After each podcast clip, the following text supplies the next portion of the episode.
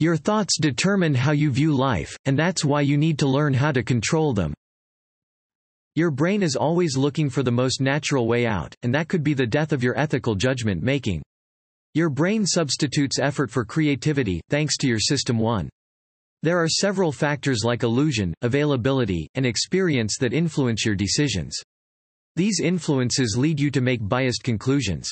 Thinking is not as easy as it seems, it is an art that must be mastered. The mastering of thoughts comes with understanding what constitutes your intuition and assumptions. Experiments and facts also shape the way you think, and this is why you should know when to switch between intuition and empirical facts. Daniel Kahneman is a master of his trade. His knowledge of behavioral economics, cognitive thinking, and psychology put him up there with the very best. His approach toward the behavioral pattern of people is made easy with the use of relative examples and instances. To find out how to switch from thinking slow to thinking fast, read further, and follow this well-detailed summary of Thinking Fast and Slow by Daniel Kahneman. The two systems associated with your brain are responsible for how and when you think. Psychologists Keith Stanovich and Richard West have established that humans have two primary systems for thinking. System 1 operates automatically and quickly without voluntary control, and with little effort, System 2 which allocates attention to the effortful mental activity of any kind. Humans avoid an overload of information in their brains by consciously or subconsciously breaking up tasks into smaller steps. This is because we naturally prefer solutions that require minimum mental effort and strength. The moment a solution requires a lot of effort, the attention paid to it starts to decrease. In a bid to balance the functions of the human mind, one of the primary functions of System 2 is to control, monitor, and oversee suggestions and actions that come from System 1. However, this action doesn't rely much on facts, it's based on faith and intuition. The information System 1 provides to System 2 is usually wrapped around impressions. These impressions turn to beliefs that humans hold on to. The beliefs then turn to actions that create an identity for you. The human brain is programmed to adjust to speed and stress. Cognitive ease comes into play because you behave in a different way when you are making an effort towards something with ease. When you're strained, on the other hand, your brain will adjust, and you'll likely do the job well, but you will lack the required creativity. Taking your time to work with cognitive ease increases your creativity. Another function of System 1 is that it helps you shape what's normal to you, what surprises you, and the cause of these things. It feeds off the information sent to your brain and makes assessments based on your reaction to things. It should be noted though, that System 1 doesn't necessarily make an accurate conclusion from the information sent to it.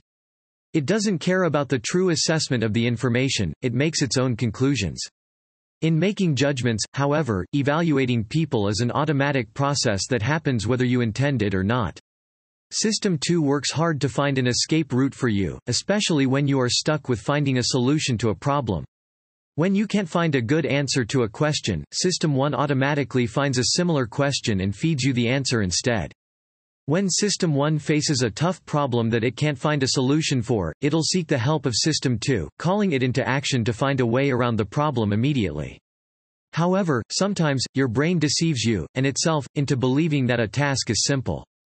Due to this fact, System 1 pops up, thinking it can handle it, but it can't.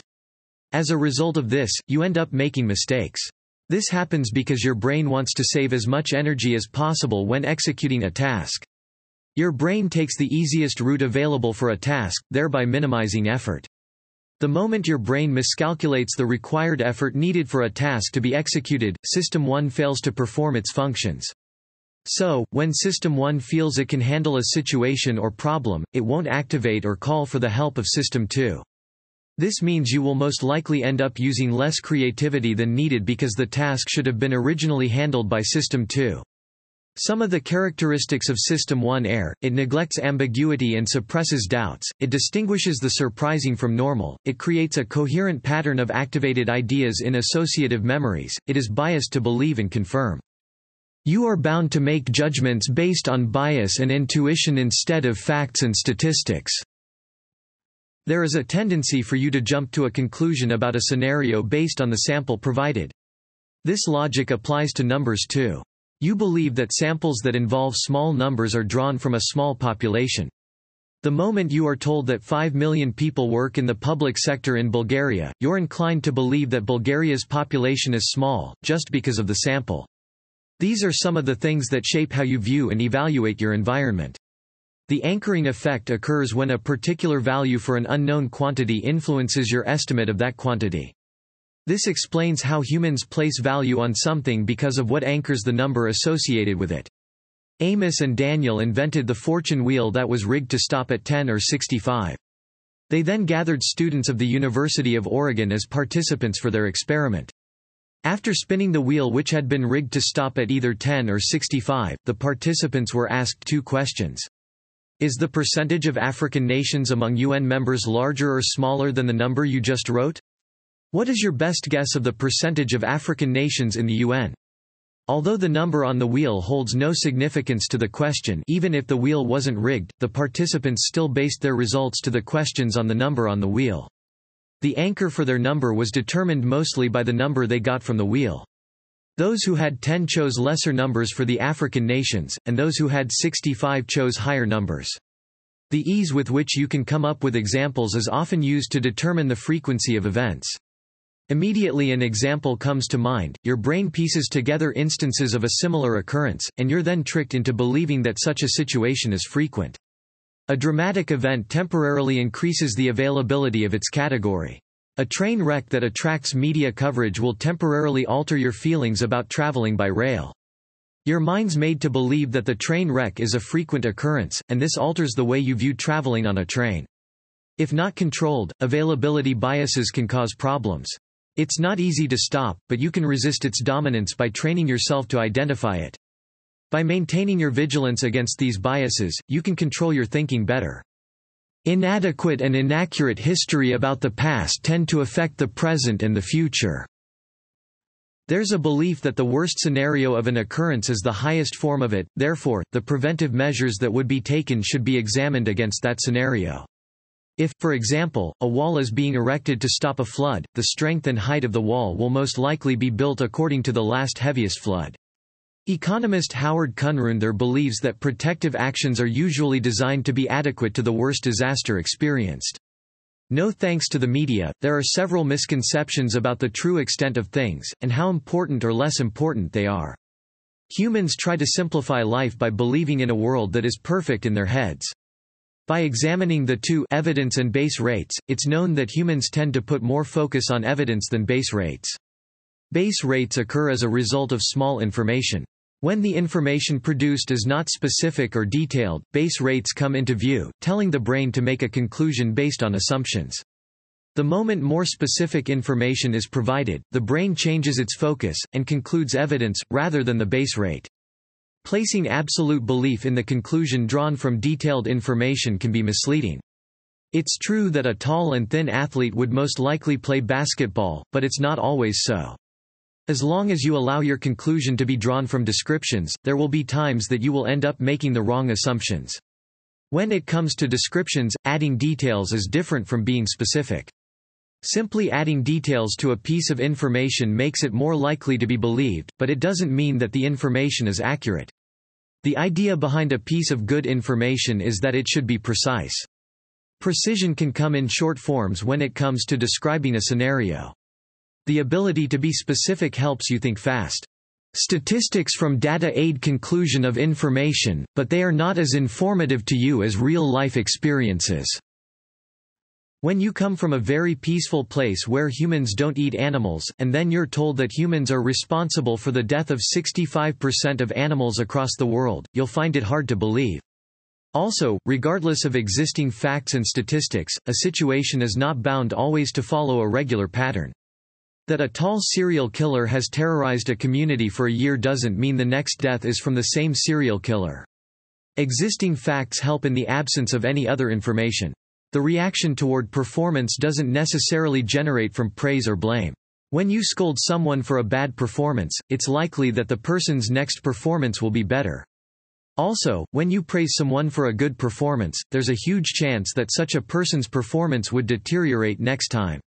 Now, the reaction to these performances is not as a result of how you scolded the person or praised the person. Natural fluctuations occur, and this means that a person who has had a bad performance would naturally want to improve, and a person who has had a good performance has most likely been lucky with such performance. Daniel argued that it is better to reward improved performance than punish a mistake. Predictions and forecasts are a part of everyday life. Across all fields of study, experts and professionals make predictions based on calculations and facts available. Some predictions are intuitively based on recent occurrence, experience, or familiarity. By seeing certain cues, you can deduce what is bound to happen next. However, there are several other things that you can't predict or forecast without showing bias. To produce unbiased predictions, you must start with the average information available, and then gradually work toward getting more data from existing guidelines, statistics, and facts. Correcting your intuitive predictions is the work of System 2. System 2 is responsible for the hard work, so it goes to collect information from what you have experienced, and what you're experiencing. The illusion of understanding, availability, and validation deceives you into believing that you know much about the present and the future. According to Nassim Taleb, humans continually fool themselves by constructing flimsy accounts of the past, and believing they are true. He believes that the stories of the past shape the present, and inevitably the future as well. The illusion of understanding is a major determinant in the way people think and approach life. The knowledge of the past, rewritten to suit certain narratives, only talk about things that happened, neglecting things that didn't happen. These narratives have created the belief in humans that as long as they can know the past, they can shape the future. But how well can a future be shaped when the knowledge about the past is a result of an inaccurate description? A successful event gets people to believe that the processes to the event must equally be successful.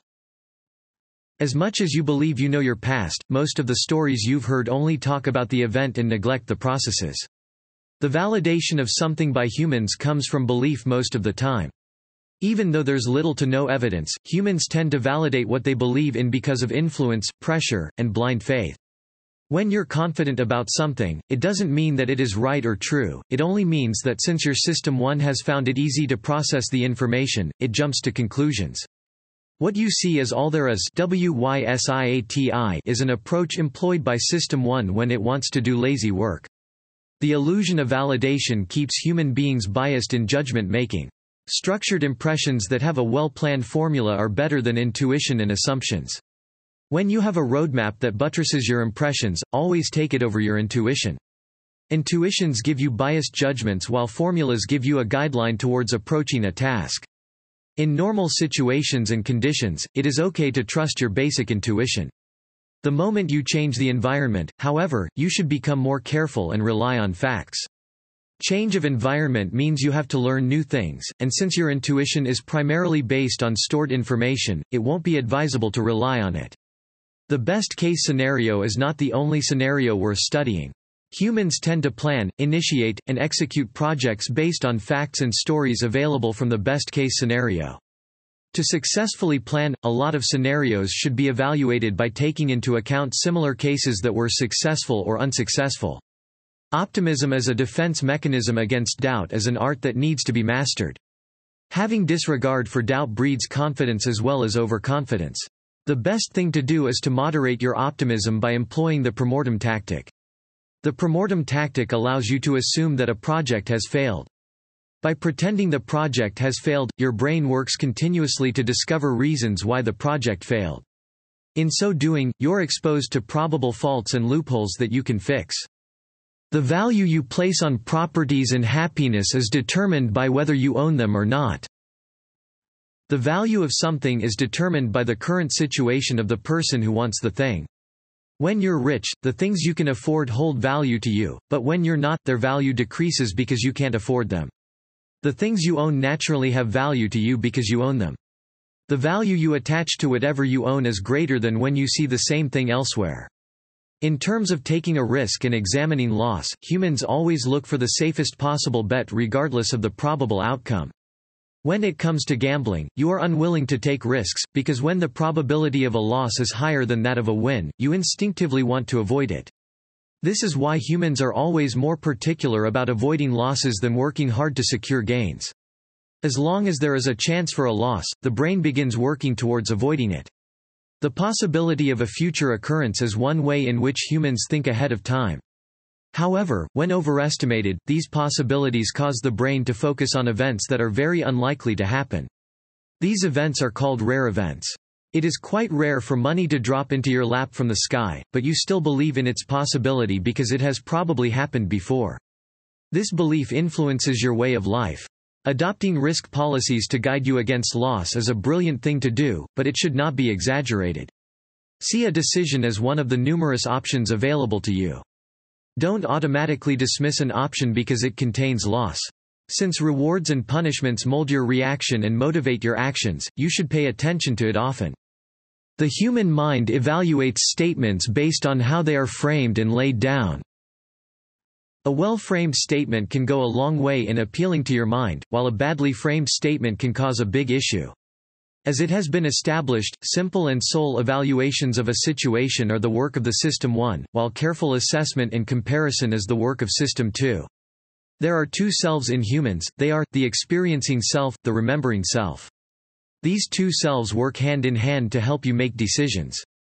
The experiencing self helps you make decisions based on whether you like an experience or not, and the remembering self helps you make a decision based on your reaction toward it when you first encountered it. A lot of people don't pay attention to their experiencing self, they are more particular about the memories they've collected over time, and then base their judgments on it. Happiness is relative, and it has a wide range of definitions that can never be ignored. Human judgments are different, and so is the definition of happiness. The best way to live a good life is to understand that there's no limit to what can make you, or anyone, feel happy. Conclusion Your thoughts are a process of past, current, and future events that shape your life. When you control the way you think and how well you think, you'll find it easy to make better decisions. Understanding your two systems and training yourself to be able to control your thoughts gives you a better advantage. You can make better judgments about life and people, all you need to do is understand the way you think. Discover your thought process, evaluate your judgments about people, and see if you are making a good conclusion or not. If yes, maintain it, if no, focus on working on your bias by seeing beyond your intuition.